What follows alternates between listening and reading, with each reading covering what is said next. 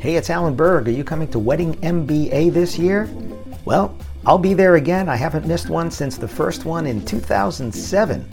So I look forward to seeing you there. And if you want to save $20 off the current ticket price, and they get higher as you get closer, go to weddingmba.com. Use the promo code ALAN, A L A N. WeddingMBA.com, promo code ALAN, save $20. I look forward to seeing you there.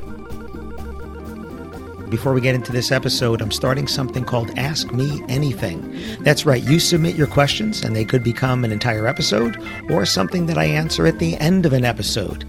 To submit your questions, look for the red button at podcast.alanberg.com. That's right, podcast.alanberg.com. Click on the red button, submit your question, and maybe you'll hear it here on the podcast. Thanks.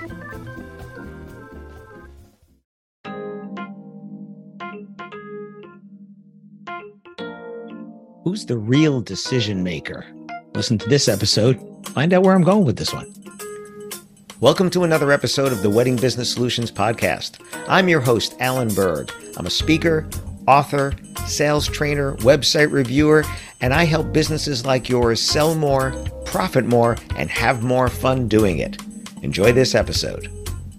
Hi, it's Alan Berg. Welcome back to another episode of the Wedding Business Solutions Podcast. This topic came up when I was having a discussion the other day during a sales training I was doing for a small group.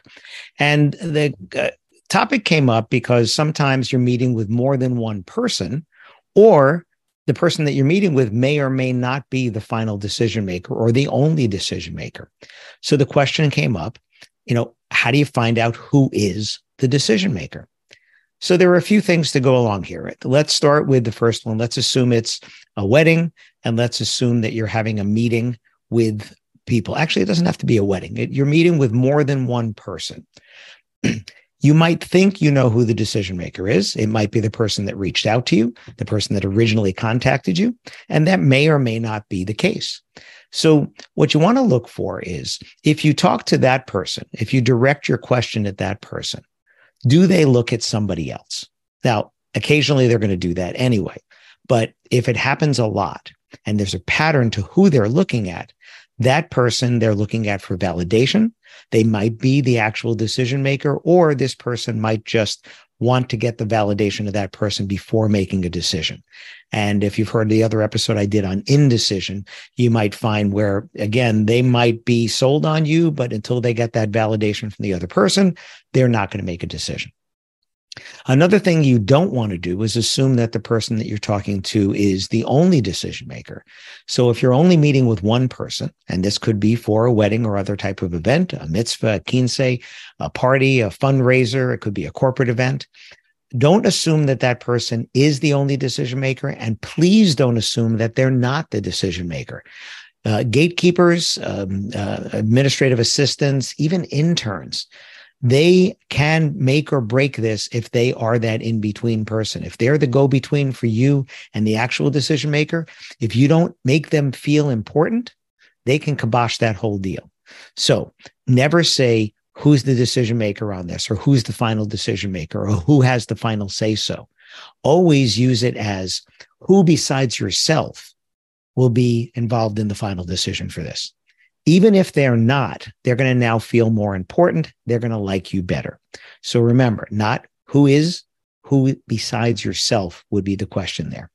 So when you have a group in person, because uh, on Zoom it's going to be harder for this, but if you have a group in person, watch the body language. Uh, I've spoken about this before. I believe on here, I know I had her on a while back, Traci Brown, T R A C I Brown.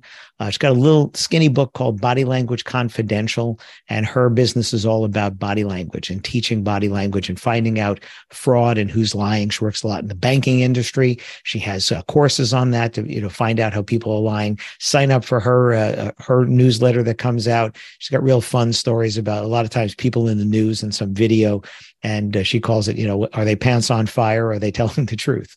But Traci Brown, T R A C I Brown, uh, had this little book, and I remember reading it a while back. And it's the body language with the eyes, it's also with the feet, right? So, you know, one body language that we notice is when the body language is closed. So their arms are crossed, they're sitting back in their chair away from you. That's body language saying, I'm trying to keep my distance. I'm not open literally and figuratively, to what you're saying right now. You want to get them to uncross their arms, she said, because even just the act of uncrossing their arms will make them more receptive to what you're saying.